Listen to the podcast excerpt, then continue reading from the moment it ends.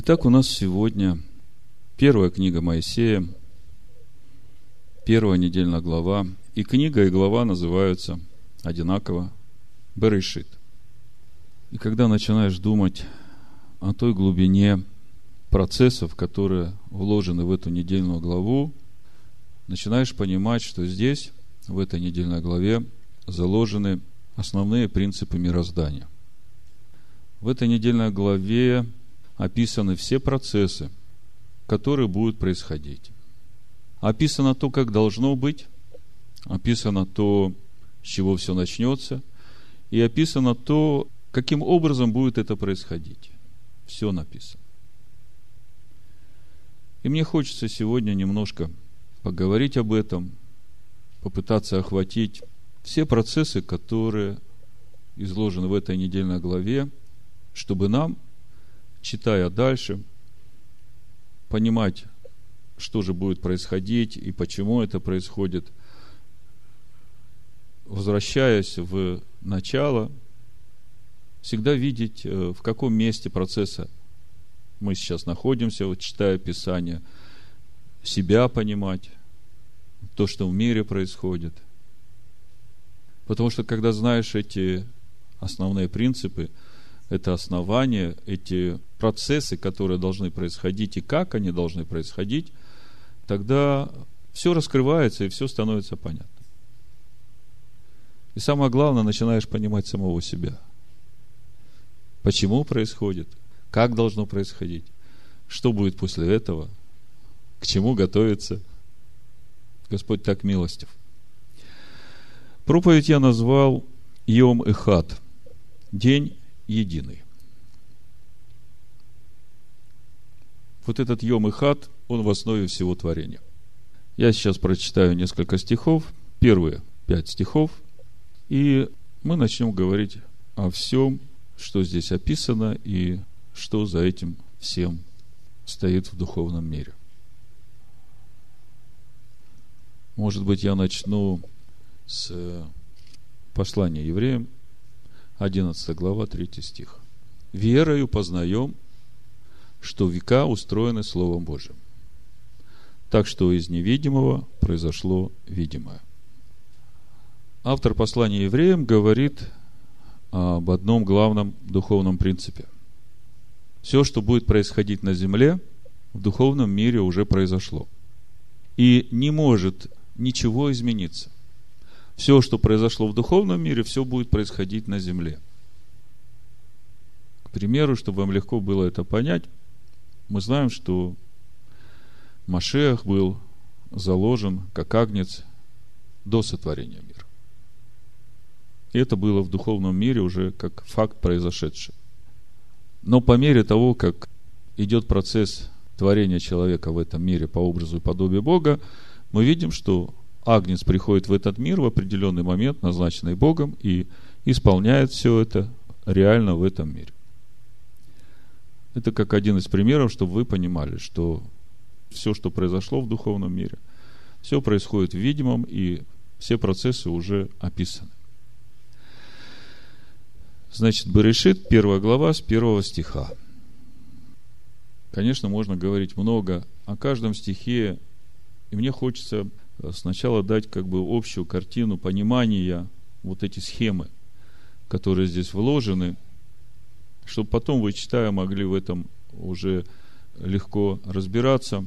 А потом, если будет время, о многих процессах, которые изложены в этой главе, я написал в книге, в девятой главе. Книга называется «Не ожесточите сердец ваших, когда услышите его голос». Девятая глава Завета Машехи. Там несколько подразделов очень подробно описывают все эти процессы, которые вот в этой недельной главе мы будем сегодня разбирать. И если будет время у нас, мы немножко почитаем оттуда. Но сначала общие принципы. Вначале сотворил Бог небо и землю. Первый стих. На иврите звучит так. Барышит бара Элогим эт гашамаем в эт гаэрец. Мне кажется, вы этот стих уже знаете все наизусть. Просто хочу сказать несколько мыслей. Во-первых, вы знаете, что когда Моисей записал Тору, которую продиктовал ему Бог для научения народа, она была записана без знаков препинания, без пробелов, только согласные буквы. Никаких огласовок не было. И на сегодняшний день даже первый стих в двух школах, в школе Гилеля и в школе Шамая, читается по-разному. Мы сейчас читаем вот в том переводе, который нам привычен, в начале сотворил Бог небо и землю. Это читается в школе Гилеля. И так и звучит Берешит в начале, Б решит. Бара сотворил, Элогим, Бог. Заметьте, вся первая глава, все духовные принципы, за весь процесс сотворения отвечает Элогим. Это говорит о том, что все, что здесь описано, находится под э, строгим контролем Элогима. Ну, чтобы вы понимали, о чем речь идет. Э, когда мы говорим об имени Элогим, то одна из основных характеристик имени Элогим – это суд. И читая во всей первой главе все процессы, которые изложены, участвуют в них Элогим, это говорит о том, что за все отклонения от этих процессов придется отвечать перед Элогим. Когда мы начинаем уже читать вторую главу и дальше, мы уже видим, что вместе с именем Элогим начинает действовать тетраграмматон, имя Адонай. И вы знаете, что одно из основных сущностных качеств этого имени Всевышнего – это милость. Как мудрецы говорят, когда Бог творил этот мир, Он понимал, что в мире нижних, когда начнется этот процесс, без милости ничто не устоит. Скажите мне, какая главная цель всего сотворения? Я чуть-чуть отвлекусь, чтобы вы понимали. Главная цель сотворения, всего процесса сотворения – это человек, как образ Бога невидимого, который будет жить на земле. Так вот, в этих процессах непременно должна присутствовать милость, потому что без этого ничего не получится, мир погибнет. Но, как я уже говорил, в конечном итоге когда все процессы уже произойдут, отвечать придется перед Элогим за все отклонения. Так вот, вначале сотворил Бог небо и землю.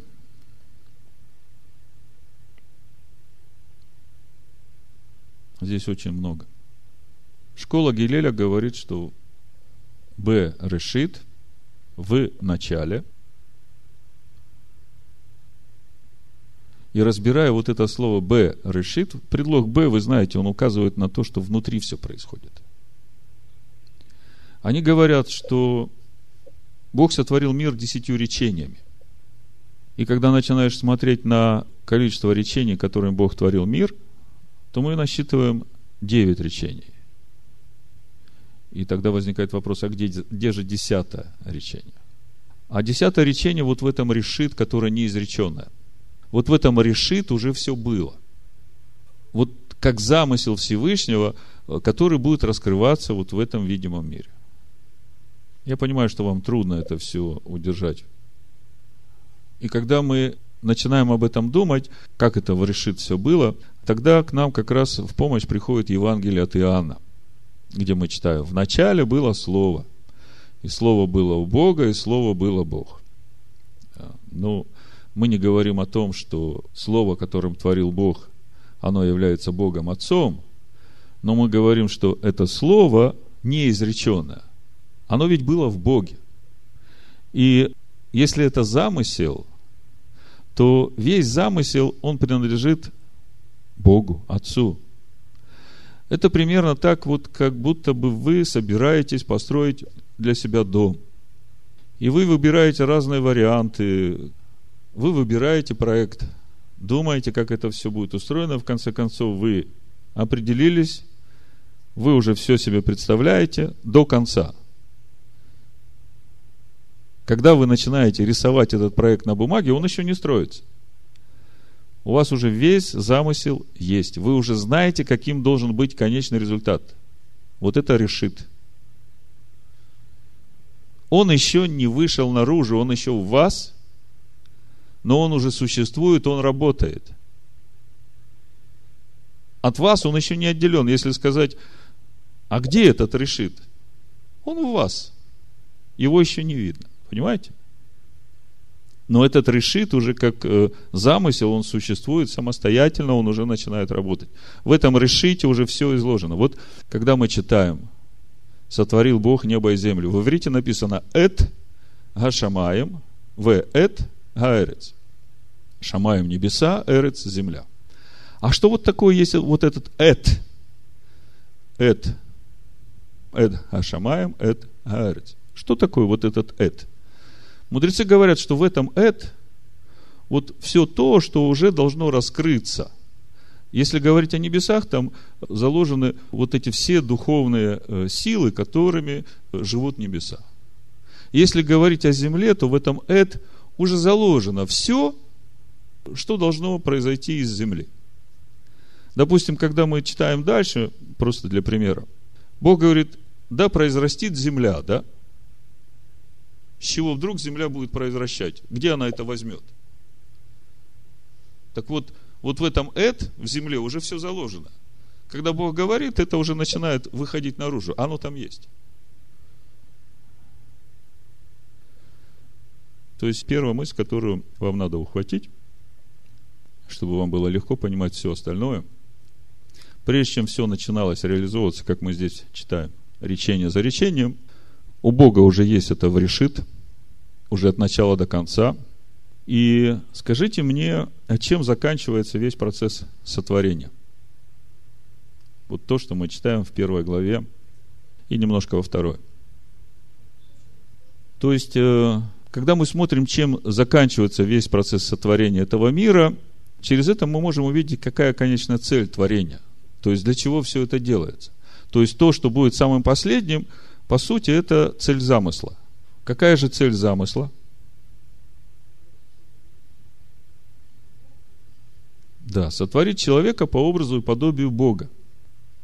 И мы видим, что в конце шестого дня Бог творит человека по своему образу. Хочет сотворить по образу и подобию, но творит по своему образу благословляет их, говорит, плодитесь, размножайтесь, наполняйте землю. И во второй главе мы читаем, ну, с первого стиха, «Так совершены небо и земля, и все воинство их, и совершил Бог к седьмому дню дела свои, которые Он делал, и почил в день седьмой от всех дел своих, которые делал. И благословил Бог седьмой день, и осветил его, ибо вон и почил от всех дел своих, которые Бог творил и созидал. Вы знаете, синодальный перевод не совсем точно передает то, что здесь происходит. Но чтобы вы понимали, что я хочу сказать, мы сейчас говорим о конечной цели замысла. Я вам говорил, что здесь, в этой главе, есть уже все процессы, которые должны произойти. Значит, чтобы вы понимали в отношении субботы. Сначала прочитаю комментарий Раши на Бытие 2.2. Очень существенный момент, который потом поможет нам понять, Э, Иоанна 5 главу, 17 стих, то, что Ишуа там говорит. Я долго не мог понять этот стих, вот сейчас только начинает он мне открываться. Значит, читаю, во-первых, перевод Раши, и потом комментарий. С первого стиха, вторая глава. «И завершены были небеса и земля, и все их наполняющее, и довершил». Не завершил, а довершил Бог в седьмой день свой труд, которым он занимался, и покоился на седьмой день от всех своих дел, которыми был занят. И благословил Бог седьмой день и осветил его, ибо тогда он пребывал в покое от всех своих трудов, которые творил Бог делать. Вот послушайте, что Раши пишет в комментарии, потом я поделюсь своим разумением. Поскольку говорится о завершении работы в седьмой день, можно было бы предположить, что Бог в этот день еще что-то делал. Однако, с другой стороны, сказано, что в седьмой день Всевышний прекратил всякую работу. Как разрешить это противоречие? Раши приводит два объяснения. Согласно первому из них, работа была завершена в последнее мгновение шестого дня. Здесь остановимся. Второе объяснение предлагает рассматривать гармонию и покой, привнесенные в наш мир субботой – как продолжение и завершение творения мира. Слышите, что пишет комментатор? Раши предлагает рассматривать гармонию и покой, привнесенные в наш мир субботой, седьмым днем, как продолжение и завершение творения мира. С этой точки зрения, в седьмой день Всевышним была создана сама возможность отдыха, отсутствие созидательной деятельности. Есть одна молитва, мы часто молимся, этой молитвы в Сидуре, она есть. Царица суббота сделана последней, но задумана первой. Так вот, когда я говорил, что Бог вначале сотворил Эд Гашамаем, то есть небеса, со всем, что в них уже есть, и Эд Гаэрец, и землю со всем, что в ней есть. И когда смотришь на эту часть творения, понимаешь, что должен быть кто-то, кто соединит в себе небеса и землю. И этот кто-то, это и есть человек, который будет сделан из земли, и который будет наполнен небесным. И именно такой человек нужен Богу, чтобы жить в мире нижних. Я хочу, чтобы вы это где-то себе отметили, потому что мы порой, гонясь за духовным, как бы думаем, что Богу нужен я духовный, тот, который Эдгашамаем, там на небесах с ангелами. Богу нужен человек, который соединит в себе земное и небесное, и в этом ценность человека. Образ Бога невидимого на земле. И когда апостол Иоанн в своем Евангелии от Иоанна говорит о благой вести, рассказывает о свете, который пришел в этот мир во плоти, и мы видели его славу. Он говорит о том, что мы видели, что вот этот замысел Бога уже исполнился, мы свидетели. Мы видели этого человека, который есть образ Бога невидимого, вот тот, о котором Бог сказал, что это будет конечная цель творения. И мы видели свидетельство, мы говорим, что всякий его принимающий, двигаясь в этом направлении, достигнет его. Вот в чем суть благой вести по Евангелию от Иоанна. Это я так забегаю вперед. Так вот, смотрите, контексте комментария второго объяснения Раши. Сотворение Шаббата рассматривается как гармония и покой, принесенный Богом в мир этим шаббатом. Это завершение творения. То есть, если смотреть на последние два, мы говорим, что то, что сделано в конце, оно как бы раскрывает цель того, что Бог хочет сотворить. И мы видим, что в конце Бог творит человека, хочет творить по образу и подобию, да, но творит по образу, мы потом еще почитаем об этом, подробнее поговорим. И в конце, значит, творит субботу, шаббат, и успокаивается от всех своих дел.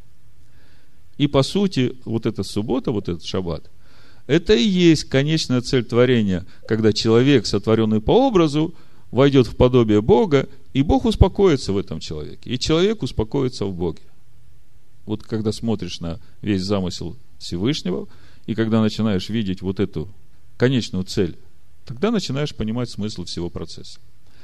Э, я обещал, значит, э, показать вам еще Иоанна, 5 главу, 17 стих. Вот в контексте вот этого комментария, который я вам читал.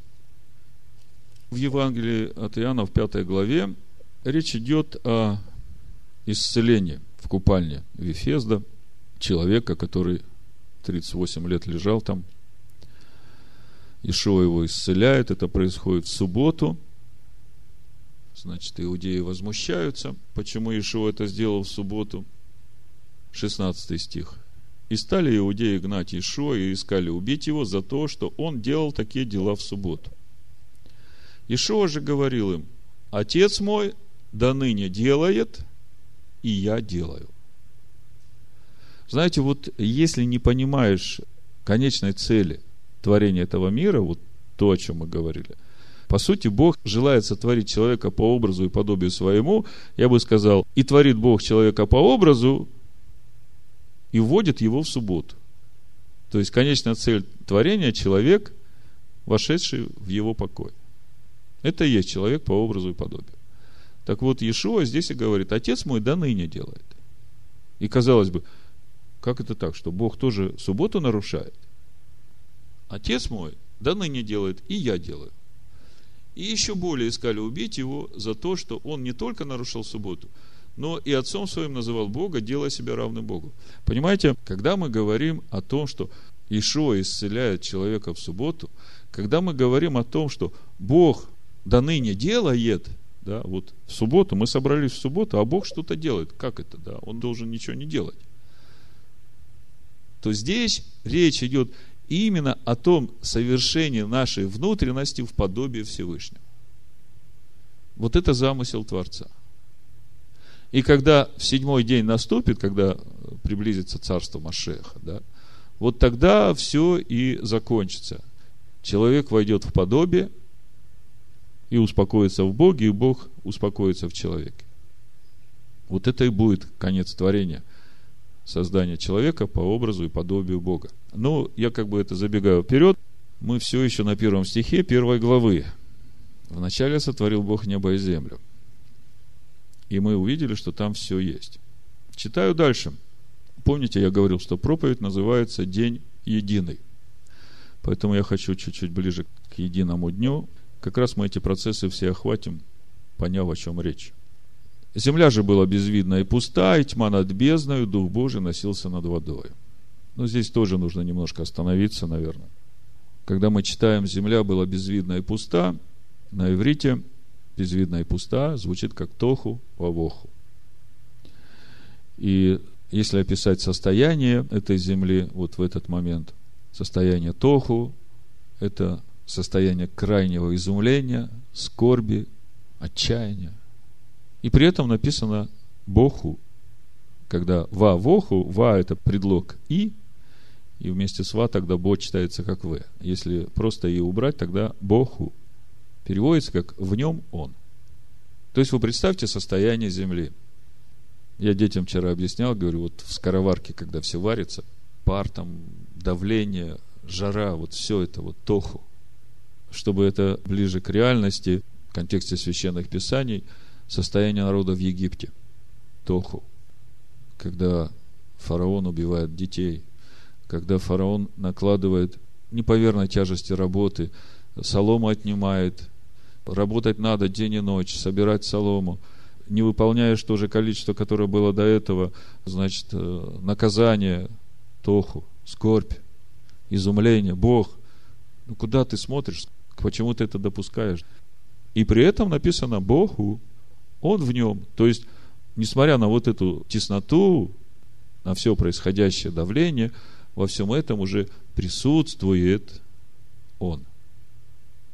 И когда мы читаем дальше, в третьем стихе, «И сказал Бог, да будет свет, и стал свет», то я вам говорил, что все это напрямую относится к сотворению человека по образу и подобию Бога. Поэтому мы сейчас говорим не просто о физических процессах создания этой земли и света, как такового, о свете еще поговорим. Речь идет о нас. 2 Коринфянам, 4 глава, в 6 стихе мы читаем. Апостол Павел пишет. «Потому что Бог, повелевший из тьмы воссиять свету, озарил наши сердца». В книге Баришит мы читаем «Земля безвидная пуста, и сказал Бог, да будет свет». А апостол Павел говорит, что речь-то идет о нас. Бог повелевает свету воссиять в наших сердцах. Скажите мне, в какой момент Бог повелел свету воссиять в наших сердцах? Когда мы находились в состоянии крайнего тоху. У кого-нибудь было по-другому? Тогда вам легко понять, о чем я говорю. Какой вывод из этого? Есть некий первичный такой принцип духовный. Когда Бог начинает творить человека по образу и подобию своему, то там непременно присутствует Он, и непременно будет теснота. Как мы видим, принципы одни и те же работают. Вот и здесь мы читаем. Потому что Бог, повелевший тьмы воссиять свету, озарил наши сердца, дабы просветить нас познанием славы Божией в лице, в лице Ишуа Машеха. Почему в лице? Что такое лицо? Почему не сразу самим собой просветить?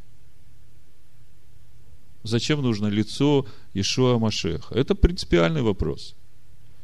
тогда мы поймем роль вот этого решит, тогда мы поймем роль образа Бога невидимого, который был сотворен прежде всякой твари, котором, в общем-то, все это уже присутствует. Это вот этот решит, этот Сын Божий, образ Бога невидимого.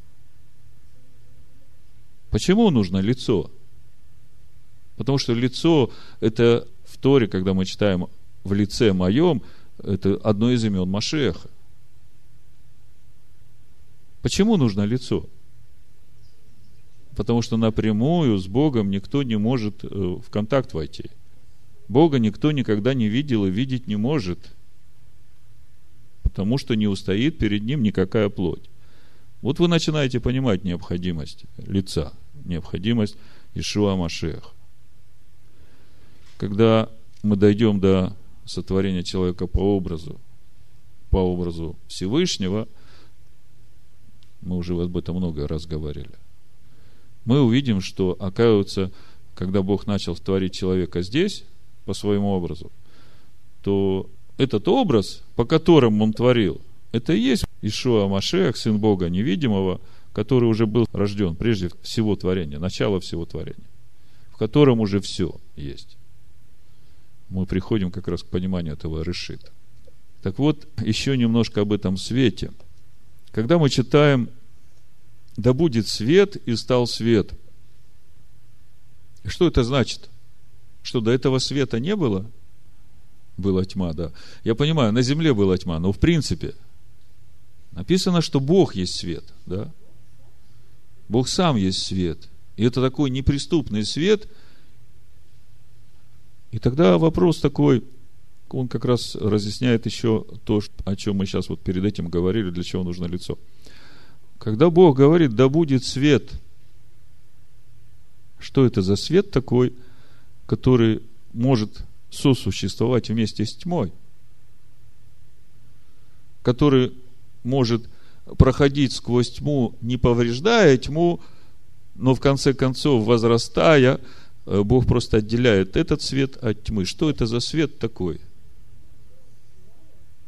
Но первая мысль, на которую я хочу обратить ваше внимание, что этот свет, его называют первозданный свет. Это не тот свет, который является светом Всевышнего, который неприступный свет, в присутствии которого э, ничто не может устоять. Я бы сказал, что этот первозданный свет, это есть слово, вы правильно говорите, это и есть тот свет, который мы познаем в лице Амашеха Ишуа, но я бы назвал его как свет Бога в щадящем режиме. Так вот, наверное, более понятно. Я прочитаю, это в книге есть, я хочу почитать немножко. Значит, Божий принцип рождения света во тьме – был заложен уже в первый день творения этого мира. Принцип рождения света во тьме. Земля была безвидна и пуста, но он в нем там уже есть. И вот, вот этот принцип рождения света во тьме заложен в первый день творения этого мира. Когда мы дочитаем до шестого стиха, мы увидим, что это день Ихат. Я к, к этому подойду. Единый день. Хочется так все сразу сказать, все вместе. Но я надеюсь, вы удержите все это в себе. Значит, э, об этом же рождении света в темноте наших душ говорит нам апостол Павел, мы только что читали. Бог повелевает, из тьмы воссеет свет. Другими словами, в основе творения этого мира изначально заложен принцип прохождения света через тьму. Именно по этой причине в священных писаниях день начинается с вечера. И увидел Бог свет, что он хорош, отделил Бог свет от тьмы, и назвал Бог свет днем, а тьму ночью. И был вечер, и было утро, день один. Здесь еще каждое слово в себе внесет очень много духовного смысла. Пророк Ишая, Исаия говорит, что Творец формирует свет и творит тьму. Исаия 45.7. Тьма и свет из одного высшего источника. Но свет есть в Боге до творения. Тьма сотворена из ничего для того, чтобы создать мир. В известном смысле тьма, как начало отделенности и отграниченности, производит мир. В первую половину первого дня творения тьма действовала без света и сделала свое дело. Она предварила выход света в мир, но в соответствии с замыслом Бога, вот слушайте, тьма не исчезла, а пребывает в этом мире вместе со светом. Бог впускает свой свет в тьму, свет изначальный, который в нем, он переводит из себя в мир, делает светом этого мира, светом сотворенным, первозданным,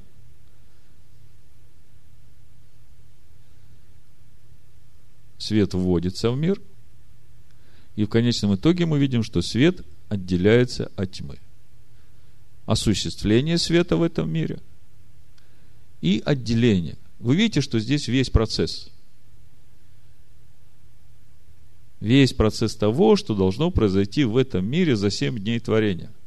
Когда наступит седьмой день творения, свет будет отделен от тьмы, и вот этот шаббат, наступление шаббата, это и есть уже тот свет, который отделен от тьмы, как мы видим в книге Откровения, и тьмы уже нет.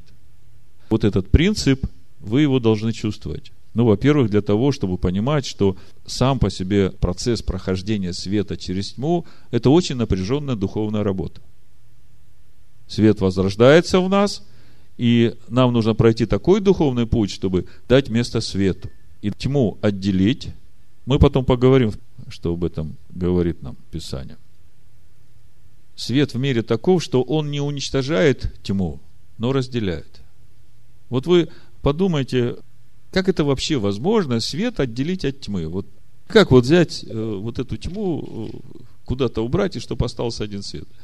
Я вчера у детей спрашивал, Дебора говорит, надо поставить зеркало, и пусть э, это зеркало э, отражает весь свет, и его в одну сторону всю, а тьма будет за зеркалом. Ну вот человек придумал, как свет отделить от тьмы. Я понимаю, что если поставить Слово Божие как зеркало, да, Иаков так говорит, и тогда вот этот процесс начинается, отделение. Слово Божие разделять начинает. То есть, в принципе, где-то, по сути, она права. Значит, э, первозданный свет, я хочу, чтобы вы понимали еще раз. Свет Бога в лице Амашеха Иешуа, через которого мы познаем Бога, да, он не уничтожает тьму. Если бы здесь был свет изначальный, который в Боге, да, то тьма бы не устояла, вы понимаете. Но вот, чтобы сотворить человека по образу и подобию, и я говорил, что ценность человека, потому что он соединит в себе земное и небесное. Вот для этого нужен весь этот процесс. Рождение света во тьме, прохождение света через тьму и отделение света от тьмы. И это все должно произойти в нас. Несколько моментов из Писаний о этой духовной работе в Евангелии от Иоанна мы можем прочитать в первой главе о том, как свет приходит в мир. Вначале было Слово, Слово было у Бога, и Слово было Бог. Оно было в начале у Бога, все через Него начало быть, и без Него ничего не начало быть. Что начало быть? В нем была жизнь, и жизнь была свет человеков. Свет во тьме светит, и тьма не объяла его. Уже начинает как бы э, проясняться, о чем здесь говорит Иоанн, вот в контексте того, о чем я говорил в начале. Значит, э, был человек послан от Бога, имя ему Иоанн. Он пришел для свидетельства, чтобы свидетельствовать о свете, дабы все уверовали через него. Он не был свет, но был послан, чтобы свидетельствовать о свете. И суть этого свидетельства именно в том, как пишет апостол Иоанн, что замысел Бога совершился. Мы видели этого человека, в котором была жизнь, и жизнь была его светом. Был свет истины, который просвещает всякого человека, приходящего в мир. В мире был, и мир через него начал быть, и мир его не познал. Как бы все время, читая первую главу, все делают акцент на том, что он пришел к своим, и свои не приняли его. Но чуть раньше, в предыдущем стихе написано, что свет пришел в мир, а мир его не познал. И это самая великая трагедия. То, что свои его не приняли, в этом есть замысел Всевышнего, потому что его не приняли свои, приняли только те, которых он пошлет благовествовать этот свет. А свои примут, когда все Евангелие будет проповедано всем народам – этот вопрос э, как бы еще требует более глубокого рассмотрения. А вот то, что мир его не познал, это уже как обличение для мира. Потому что сегодня всего 7 миллиардов людей на земле. Слово говорит, что мир его не познал. Так вот, в чем же проблема с миром? В третьей главе Евангелия от Иоанна мы читаем 19 стих. Суд же состоит в том, что свет пришел в мир, но люди более возлюбили тьму, нежели свет, потому что дела их были злы. Ибо всякий, делающий злое, ненавидит свет и не идет к свету, чтобы не обличились. Дела его, потому что они злы. А поступающий по правде идет к свету, дабы явны были дела его, потому что они в Боге сделаны. Значит, э, что значит поступать по правде? Что значит делать дела в Боге?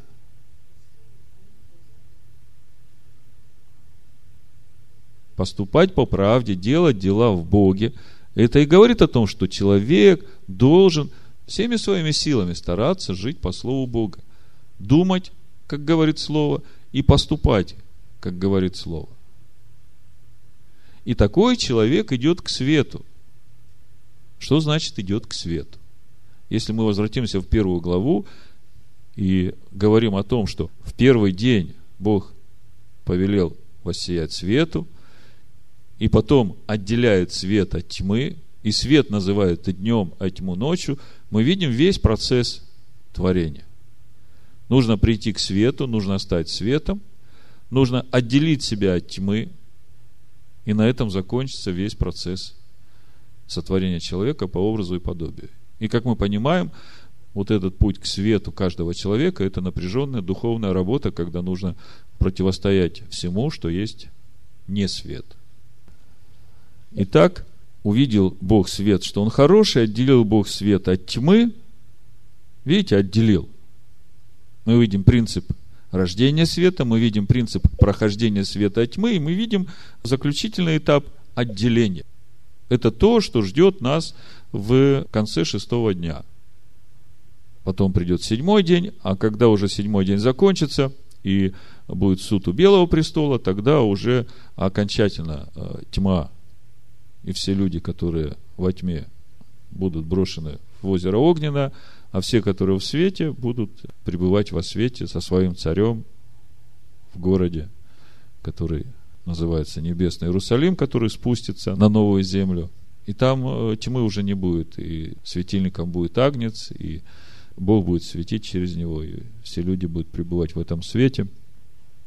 Поэтому э, вот этот процесс отделения, он начинается с нас, как замысел Творца. Мы отделяем, а потом придет время, когда уже Бог поставит печать и отделит. И назвал Бог свет днем, пятый стих, когда мы читаем «назвал» Вайкра, э, здесь не идет речь о том, что даются имена. Здесь э, смысл Вайкра – это как наделение функции. То есть, тот свет, который должен пройти через тьму, он наделяется функцией дня. Не просто свет будет назван днем, а свет будет исполнять эту функцию. То есть Вайкра, оно подразумевает не просто давание имени, а исполнение функций. Э, это какие-то принципы духовные, которые будут работать. И был вечер, и было утро, день один. Вот мы подошли к названию проповеди. В Торе написано, значит, Йом Эхад. Я немножко почитаю вам комментарий Раши. День один. Значит, вот Раши пишет. День один. Исходя из порядка изложения в этом разделе, следовало бы написать день первый, подобно тому, как сказано об остальных днях. День второй, день третий, день четвертый. Почему же здесь написано Йом и Хат, день один? А дальше вот я вам почитаю из книги. Прежде чем ответить на этот вопрос, почему же здесь написано Йом и Хад – Следует сказать, что слово «эхад», словосочетание «йом эхад», день один, является тем же словом, которое говорит нам о природе единого Бога. Шма Исраэль, Адонай Элагейну, Адонай Эхад. Слушай, Израиль, Господь Бог наш, Господь един есть. И об этом говорит Ешо в Марка 12, 29. Если кто еще не знает хорошо Тору, в Торе в 6 главе книги Второзакония, 5 Моисея, четвертом стихе об этом же. Шма Исраэль, Адонай Лагейну, Адонай Хат. Другими словами, Йом и Хат можно перевести как день единый. слово «эхад» – «единый» указывает на то, что этот духовный принцип и был вечер, и было утро, день один, лежит в основе всех этапов реализации замысла Всевышнего. Потому он и не назван день первый, а он назван день единый, потому что вот этом рождении света, прохождении света через тьму, отделении света от тьмы, это Йом Ихад, день единый, в котором заложен весь этот духовный принцип, по которому будет все развиваться в замысле Всевышнего по сотворению человека по образу и подобию Бога. Об этом Йом Ихад мы в Писаниях тут же и во второй главе Бытие читаем, и в пятой главе – скажем так, в синодальном переводе этого не увидеть, но вот в Торе Раши, 4 стих э, Бытия 2 главы, написано, вот порождение земли при их сотворении в день создания Господом неба и земли. Видите, как написано? Вот происхождение земли. И дальше начинает написываться вторая глава 4 стиха. Что начинает происходить, да? В том числе и сотворение человека, да, написано, вот порождение земли при их сотворении в день создания Господом неба и земли. Вот этот день создания Господом неба и земли, это тот же Эхад, Йом. И дальше в пятой главе Берешит, первый стих, написано, перевод Раши, вот книга порожденных Адамом, в день сотворения Богом человека по подобию Бога Он создал его. Чтобы понять, что здесь написано, конечно, надо нам сейчас э, к сотворению человека уже переходить. Но забегая вперед, просто скажу. Бог хочет человека создать по образу и подобию. В 26 стихе 1 главы. В 27 стихе 1 главы мы читаем, что Бог создает человека по образу, по образу его. Дальше, во второй главе Баришит мы читаем, что Бог создает человека из праха земного, вдувает в него дыхание жизни, оживотворяет его душу, да. Потом Адам согрешает. И вот пятая глава, она говорит уже не о сотворении человека по образу, а уже сотворении человека по подобию. И написано так, вот книга порождений Адама в день сотворения Богом человека по подобию Бога. Он создал его. То есть, вот то, что начинается дальше, в пятой главе, все родословие, да, до Ноаха, и далее, и далее, и далее, до книги Откровения последней главы, вот это и есть порождение Адама в день сотворения, Йом и Хат, сотворение Адама по подобию Бога. Вот так надо бы читать. То есть, вот этот Йом и Хат, о котором я вам говорю, единый день, он как принцип духовный. А дальше, когда мы читаем, как бы, ну, детализация процесса происходит. Вот, допустим, когда вы этот дом начинаете прочерчивать, вы сначала общий вид его рисуете, потом уже каждая отдельно комнату, да, потом уже какие двери будут, какие ручки, да, детализация. И вот это все, вот мы читаем, как это все происходит в этом Йом и Хат, рождение света в тьме, прохождение света через тьму, отделение света от тьмы и вхождение в этот седьмой день, когда Бог успокаивается, сотворение человека по образу и подобию. Этот же принцип прохождения света через тьму в этой же первой главе еще и еще повторяется. Значит, Бытие, 11 глава. «И сказал Бог, да произрастит земля зелень, траву сеющую, семя, Дерево плодовито, приносящее плод по роду своему, плод, в котором семя его на земле. И стало так. И произвела земля зелень, траву, сеющую семя по роду ее, и дерево, приносящее плод, в котором семя его по роду его. И увидел Бог, что это хорошо. Очень интересно то, что здесь описывается. Бог говорит земле, чтобы земля произрастила, ну, траву с семенем, это понятно. Я буду говорить сейчас о дереве, которое должно произрастить земля. Так вот, если вы будете смотреть в тексте оригинала, то Бог повелевает земле произрастить дерево, плод, которое будет произвращать плод по роду своему, с семенем.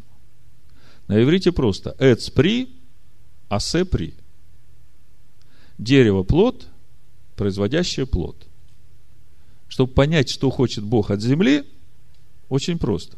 Значит, дерево, которое вырастет, и которое потом принесет плод с семенем по роду своему, это дерево должно быть по вкусу таким же, как плод, который оно вырастет. Вот это то, что Бог говорит земле, чтобы она это произрастила. Земля же, когда мы читаем дальше, она произвращает просто дерево, не дерево-плод, просто дерево. И это дерево произвращает плод по роду своему. Чувствуете, какая большая разница между тем, что Бог сказал сделать, и что сделала земля. И самое интересное, что Бог посмотрел на все это и сказал, что все это хорошо. На это место написана масса комментариев, в том числе и у Раши. И все ругают землю за то, что она отклонилась и нарушила повеление Всевышнего. И все ругают э, землю за то, что именно из-за этого все проблемы в жизни Адама, потому что Адам-то сделан из этой же земли, которая не стала рожать дерево плод. Чтобы вам легко было понять, о чем речь идет, ну, самый яркий пример. Моисей говорит, Господи, научи меня путям Твоим, чтобы мне познать Тебя и обрезь благоволение.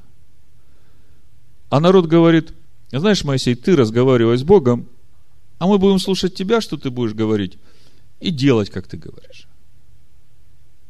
Значит, Моисей сам сначала хочет стать деревом, плодом. И его плоды, которые он будет производить, они уже по роду. А народ говорит, мы останемся вот этим простым деревом, а делать будем то, что ты говоришь, и плоды наши будут такими. Чувствуете, да? И масса претензий к земле, почему она это сделала, почему она слушалась Всевышнего. А Бог говорит, то хорошо.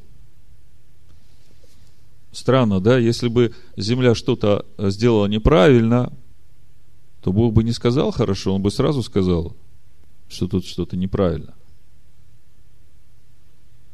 Так вот, чтобы понять, почему Бог сказал хорошо, и не обвинять землю за то, что произошло. Я заступаюсь за землю. Я хочу сказать, что все правильно. Просто начался процесс, который в конечном итоге должен привести к дереву плоду, которое само будет дерево плод и будет производить плод по роду своему. Но процесс начинается вот именно с того, что произвела земля. Чтобы понять это, этот же самый принцип в 26-27 стихе, в первой главе. Смотрите, то же самое. И сказал Бог, сотворим человека по образу нашему, по подобию нашему. А в 27-м, и сотворил Бог человека по образу своему, по образу Божию. А про подобие ничего пока не говорится. То есть, о человеке, который уже будет полностью сущностью Всевышнего, о дереве плоде, пока ничего не говорится. Но мы видим, что этого человека Бог вводит в Эдемский сад и говорит, вот оно дерево жизни, вот, вот это тебе надо возделывать, Питаться можешь, когда возделаешь, только от дерева познания добра и зла от него не вкушай. Когда вкусишь, умрешь. Начинается по замыслу Бога процесс. И заметьте, что в этом процессе по замыслу Бога должны участвовать трое. Бог говорит, сотворим. Значит, первый это Всевышний. Второе это образ Бога невидимого, по образу которого творится человек. И это Ишуа Машех – который, в общем-то, должен войти в сердце человека и возродиться. И третий – это человек, который должен сотрудничать в этом процессе. Потому и написано «сотворим». Если человек не будет участвовать в этом процессе, как соработник, то ничего происходить не будет. Так вот, мы видим, что земля ничего не нарушила. Тот же самый принцип и здесь. Бог говорит, да произрастит земля Дерево – плод, приносящее плод. И так оно и будет. Это та конечная цель, которая должна прийти земля, рождая это дерево. Вот я так вижу. И во всем этом видится тот же самый принцип прохождения света через тьму. Та же самая духовная работа. Ну, на 27 стихе я уже не буду останавливаться, мы об этом много говорили, вы уже об образе Бога невидимого представления имеете, по которому э, Бог творил человека. В книге вы все это читали. Я вам начал вначале говорить, и столько много надо было сказать, упустил, э, что когда мы читаем первые строки Барышит Бара и Лагим, вначале сотворил Всевышний. Это Ашамаем, это Аэрец, поскольку Тора написана без разделений, без огласовок, школа Шамая читает эти же строки по-другому. Бара, Шеид, Бара. То есть, если буквы разделить с другими интервалами, то получается прочтение Бара, Шеид, Бара, и понимается это так, что сотворил для того, чтобы перетворить. То есть, то, что переведено, как вначале Бог сотворил, Бара, Шеид, Бара, и Бара, Шеид, Бара, они равноценны по своему значению, и ни один из них не противоречит другому, и каждый из этих смыслов, он э, как бы дополняет друг друга. Человеку, который знает иврит и погружается в это, раскрывается все глубже и глубже вот, вот эта полнота замысла, как все это будет происходить. Мне как бы хочется основные моменты этой недельной главы охватить побольше. Еще несколько мыслей я дам вам. 18 стих. И сказал Господь Бог, нехорошо быть человеку одному, сотворим ему помощника, соответственного ему. Речь идет о сотворении женщины. То есть, как мы видим, до этого момента женщина вообще не присутствует нигде, как отдельная единица. Она все это время присутствует как часть Адама, как одна из его граней. И Бог понимает, что человеку нужно не просто вот это внутреннее единение, но нужен еще помощник, который напротив него, вот этот э, глагол, соответственный ему, можно переводить как отражение, да, то есть вот помощник как отражение его. Еще можно перевести как помощник, стоящий против него, напротив. И очень много комментариев по этому поводу. Там дальше э, Бог проводит всех животных перед э, человеком. Человек дает им имена, и Бог видит, что среди всех этих животных не находится помощник для человека, а помощник нужен. Создание человека по образу и подобию Бога. И вот этот помощник, соответственный ему, здесь э, как бы все сказано. Ну, давайте посмотрим, как он сотворяется, этот помощник, соответственно, ему, а потом уже скажем, о том, что же стоит за этим соответственной. В 21 стихе написано, «И навел Господь Бог на человека крепкий сон, и когда он уснул, взял одно из ребер его и закрыл то место плотью. И создал Господь Бог из ребра взятого человека жену и привел ее к человеку. Но если мы почитаем комментарий Раши, то речь не идет о ребре, хотя действительно у мужчины, значит, одного ребра с правой стороны не хватает – сравнение с женщиной, да? Ну, это как намек. Но в иврите слово, которое переведено здесь как ребро, оно говорит о грани, о стороне, о качестве. Понимаете? Допустим, если есть какой-нибудь граненый алмаз, и у него есть одна какая-то грань, и она как бы отражает свет вот своим особенным светом. Как бы у алмаза каждый э, бриллианта там каждая грань отражает свой свет. И вот есть одна грань, которая вот отражает свет этот особенным образом, и суть отражения вот этой гранью – это чувственность. Я знаю, что многие жены возмущаются своими мужьями, говоря, какой ты бесчувственный. Почему ты не чувствуешь так, как я чувствую? Да? Он потому и не чувствует, потому что у него взяли эту грань и тебе отдали, чтобы ты была помощником в этом вопросе ему. То есть вы должны, я обращаюсь к женщинам, вы должны понимать, что мужчину нельзя обвинять за то, что у него не хватает э, вот этой чувственной, эмоциональной ну, восприятия ситуации так, как у вас.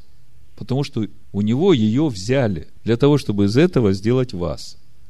Поэтому женщина, она чувствительна ну, в тысячу раз, особенно э, если говорить о мужчинах, которые еще не рождены свыше, это вообще э, тоска.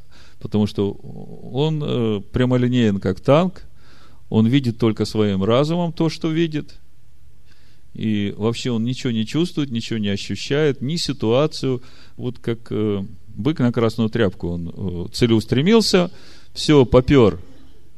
А если бы он понимал, что э, ему дана для этого жена, как помощник, которая прочувствует вообще все тонкости сложившейся ситуации и даст настолько отдельный совет, который поможет, двигаясь вот к той цели, которую он себе наметил, избежать всех этих углов, острых моментов, ям, которые на этом пути, которые он не видит, потому что он их не чувствует просто. Вот. Когда вы понимаете изначально вот то, как все это творилось, тогда вам легче будет ну, понимать ситуацию в семье, когда что-то происходит, и ясно, что ваша ранимая, нежная женская душа, она очень страдает от того, что вас не понимают, не прислушиваются к тому, что вы говорите. Ну, просто поймите, что если у него духовные уши еще не открыты, то он и не сможет вас понять и не сможет прислушаться. Не обижайтесь на него за это. Так вот, э, соответственный. Что значит соответственный? Что значит зеркальное отражение? Что значит напротив него? Вы знаете, э, Бог вообще велика премудрость его. Вот этого помощника он дает Адаму для того, чтобы этот помощник напротив него отображал его самого себя. Поэтому, когда муж ходит под Машехом, как под своим господином, тогда жена ходит под мужем тоже как под своим господином. Если муж э, не признает Машеха своим господином, тогда и жена не признает отражение, соответственно ему. Более того, она становится его противником, она будет везде и во всем ему противостоять, для того, чтобы он в конце концов вразумился и рано радуешься. Я еще не сказал главное.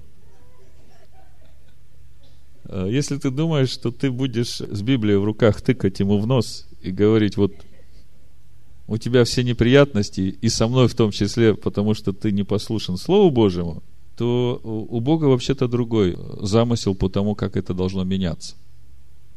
Хотите знать, какой? Хорошо. Тогда давайте откроем 1 Коринфянам 11 главу. Апостол Павел как раз и говорит об этих покровах, о духовной власти и о взаимоотношениях мужа и жены. Значит, восьмой стих. Написано, ибо не муж от жены, но жена от мужа. И не муж создан для жены, но жена для мужа. Посему жена должна иметь на голове свой знак власти для ангелов. Одиннадцатый стих. Впрочем, ни муж без жены, ни жена без мужа в Господе – Ибо как жена от мужа, так и муж через жену. Все же от Бога. Вот этот последний стих, он, э, если его глубже посмотреть, он как бы раскрывает суть того, что должно происходить в семье. Жена взята от мужа. И она действительно с того момента, как э, вы поженились, через какое-то время точности начинает отображать своего мужа. И мужа это начинает раздражать. Потому что те качества, которые в нем, он начинает видеть в своей жене, и это его раздражает. Если бы в нем были божественные качества, сначала, уже до того, как он женится, то жена, перенимая эти качества, она же от мужа, она отображает его – а тогда бы это было для него большим благословением, он бы радовался. Это идеальный вариант, не всегда так происходит. Я все время говорю своим девочкам, что если вы хотите меньше неприятностей в своей жизни иметь, когда вы будете выходить замуж, то берите себе верующего мужа. Но верующего не религиозного, а который живой, с Богом. Дебора вчера говорит, я вчера тоже с ними разговаривал, говорит, да, надо мужа искать в общине нашей, пап. Я говорю, хорошо, да услышит Господь твои слова. Но это идеальный расклад, да? Но по сути, что же здесь говорит Павел? Как жена от мужа, так и муж через жену. Если бы тут выше речь не шла о духовных покровах, о духовной власти, то можно было бы подумать, что речь идет о том, что да, мальчиков э, рождает женщина, да, они потом становятся мужьями. Но нет, здесь э, речь именно идет о взаимоотношениях мужа и жены в семье. И поскольку жена от мужа, и мы теперь понимаем, что это значит, а муж через жену, то здесь речь идет о том, что жена должна в духе родить своего мужа. И поверьте, как всякие роды, это нелегко. Что значит в духе родить своего мужа? Ну, начинается это, как Петр говорит, 1 Петра с 3 главы. Написано, Жень, вот сейчас время радоваться. Я читаю. Также и вы, жены, повинуйтесь своим мужьям, чтобы те из них, которые не покоряются слову, Житием жен своих без слов приобретаемы были, когда увидят ваше чисто богобоязненное житье. Что-то не слышу радости. Понимаете, Павел знает, что пишет. Он понимает, что не все мужья будут верующими. Тем, чем дальше будет время развиваться, э, чем дальше к концу времен, тем больше, больше, больше. Вот посмотрите на нашу общину – что случилось с мужиками? Понимаете? И я так вижу, что здесь ваша недоработка. Ну ладно. Главная мысль. Если вы это поймете, я понимаю, что у многих из вас уже нет мужей, умерли. У кого еще есть, кто-то развелся еще до уверования – всякие есть ситуации, но у вас есть дети, внуки.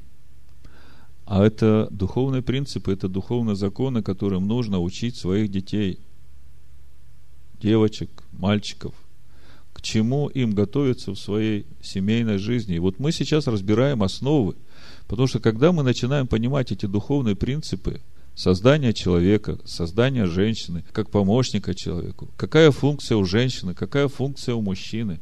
Тогда, представьте, такая духовная невеста, зрелая, выходит замуж, она, у нее уже все четко по полочкам. Она уже перед тем, как выходить замуж, она возьмет пост перед Господом в молитву. Ну, полюбила человека, который неверующий. Конечно, хорошо за верующего выходить, да. Где же его взять? А первая заповедь какая? Плодись и размножайся. Самое первое. Поэтому надо просто внутренне понимать, к чему себя готовить. Как мы знаем, от хорошей жизни никто к Богу не приходит. Мы сегодня говорили, что все начнется с тоху. И в вашей жизни тоже, когда вы э, поженитесь, придет такой момент, когда начнется глубокое такое мощное тоху, когда вы начнете думать, наверное, я ошиблась, наверное, он не от Бога все нормально, все от Бога, ты не ошиблась. И то, что вы уже пришли к этому состоянию, это говорит о том, что самое время начать молиться Всевышнему. Все начинается с молитвы. И я не видел еще э, таких примеров, где в семье сначала муж приходит к Богу, а потом жена. Но я знаю много примеров, когда в семье сначала жена приходит к Богу, а потом вымаливает своего мужа, рожает его, а вы знаете, еще же родить это же не все. Это же надо его еще кормить, носить, растить. И на все это надо терпение, силы, любовь. Так вот, Петр об этом и говорит. Так и вы, жены, повинуйтесь своим мужьям, чтобы те из них, которые не покоряются слову, житием жен своих без слова приобретаемы были, когда увидят ваше чисто богобоязненное житие. Вот тут вот эти все тайны счастливого брака, счастливой жизни, в семье благополучной. Она полна испытаний, скорбей, трудностей. Но поверьте, тот плод, который приходит, это многого стоит. Я вчера комплимент получил от своей жены. Когда мы об этом всем говорили, разбирая недельную главу, Ну, старшие уже выросли, они уже не с нами, а меньше. И эти вообще не знают э, ту жизнь, которой мы жили до того, как уверовали. И Дебора все слушает, э, она говорит, пап, а расскажи, как было э, вот тогда, до, до того, как вот, ты к Богу пришел. И как вообще это произошло? Ну, я и рассказываю ей, когда я сижу один раз на кухне, когда мой сын выходит от своей сестры, четырехлетней, от семилетней, и хлопает дверью так, что чуть стекло не вываливается. И я собираюсь идти его вразумлять, и меня кто-то останавливает и говорит, а что ты хочешь ему сказать? Что он неправильно делает? Так ты же вчера со своей женой разговаривал, точно так же вышел, хлопнул дверью. Ты со собой сначала разберись, а потом уже начинай лечить детей. И вот тут вот я э, вот в одно мгновение увидел себя Божьими глазами. И это была самая большая милость в моей жизни, потому что именно в тот момент, когда я понял, кто я есть на самом деле, я впервые возопил к Богу и сказал, Бог, если ты есть, научи меня жить. С тех пор прошло уже 16 лет. Вот с тех пор прошло 16 лет, и вот вчера супруга говорит девочкам, если бы вы видели нашего папу в то время и то, какой сейчас, то вы сказали, здесь ангел сидит. Понимаете, здесь нет моей заслуги. Это вот э, жена, которая родила своего мужа. Думаете, ей легко было? Было время, что ей было так тяжело, но тогда уже муж, которого родила жена, встал на защиту своей жены и сказал, что я умру, я отдам жизнь свою за нее, но она должна жить. И об этом есть слово в Ефесянах 5 главе. Машиах возлюбил свою невесту и пришел и умер за нее. И вот это и есть та любовь, которую рождает Бог в семье – Мы даны друг другу для того, чтобы поддерживать друг друга и помогать друг другу. Это что касается взаимоотношений мужа и жены и ребра, из которого сделана жена как помощник создания человека по образу и подобию Бога. У меня еще два момента, которые я хотел бы вам сказать, и на этом мы закончим. Значит, э, третья глава, третий стих э, Бытие. Это разговор Хавы со змеем – написано, Хава змею отвечает, только плодов дерева, которое среди рая, сказал Бог, не ешьте их и не прикасайтесь к ним, чтобы вам не умереть. Я хочу вам показать вот э, в самом начале уже. Слово Бога показывает нам, насколько опасно дополнять Его заповеди своими заповедями. Я не знаю, это придумала Хава, потому что когда Бог давал заповедь Адаму от дерева познания добра и зла не ешьте от нее, э, Хавы там не было. И судя по тому, что э, Хава была сотворена уже после всего этого, тут трудно сказать, э, откуда это идет – но вот это вот не ешьте и не прикасайтесь, да, это как, как бы ограда, да, дополнительная заповедь, чтобы предохранить от нарушения самой заповеди. То есть, мотивация-то хорошая, да. Бог сказал, не ешьте. Но прикасаться можно, да, Бог не запрещал прикасаться. А человек, как бы, думая хорошо, дает еще дополнительную заповедь, как бы больше предохранить человека от согрешения. Не ешьте и не прикасайтесь, подальше держитесь. Вообще-то, я сейчас начинаю понимать, что это Адам так научил Хаву. Потому что если бы она слышала, как Бог сказал, просто не ешьте, да, и сама добавила, да, то когда она прикоснулась, к ней бы не пришло это сомнение, что, ну, если это не сработало, значит, и то под вопросом. То есть, если прикоснулся, ничего не произошло, значит, и есть можно, ничего не произойдет. То есть, дополнение человеком какой-то заповеди к заповеди Бога, она в конечном итоге приводит человека к падению. Видите, как произошло с Адамом и Евой. Ева говорит, «Э, не ешьте, не прикасайтесь. Дьявол нечаянно как бы подталкивает ее, она прикасается. и она видит, что ничего не происходит. И смотрите, что она еще видит. И увидела жена, что дерево хорошо для пищи, похоть плоти, и что оно приятно для глаз, похоть очей, и вожделенно, потому что дает знание. Гордость житейская. Знание надмевает. По сути, все эти испытания, они стоят перед каждым человеком во всякое время. Это со времен Эдемского сада. То, где Ева не устояла, апостол Иоанн нам говорит, что через эти испытания и мы должны проходить в своей жизни, бодрствуя. Вот 1 Иоанна, 2 глава, первое послание Иоанна, 2 глава, с 15 стиха апостол Иоанн пишет. «Не любите мира, не того, что в мире. Кто любит мир, в том нет любви отчей. Ибо все, что в мире, похоть плоти, видите,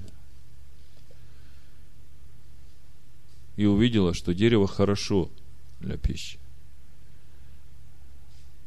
Похоть очей, приятно для глаз, и гордость житейская. Вожделенно, потому что дает знания. Не есть от Отца, но от мира – и мир проходит, и похоть его, а исполняющий волю Божию пребывает вовек. В имени Машеха Иешуа да благословит всех нас Всевышний. Аминь. aman aman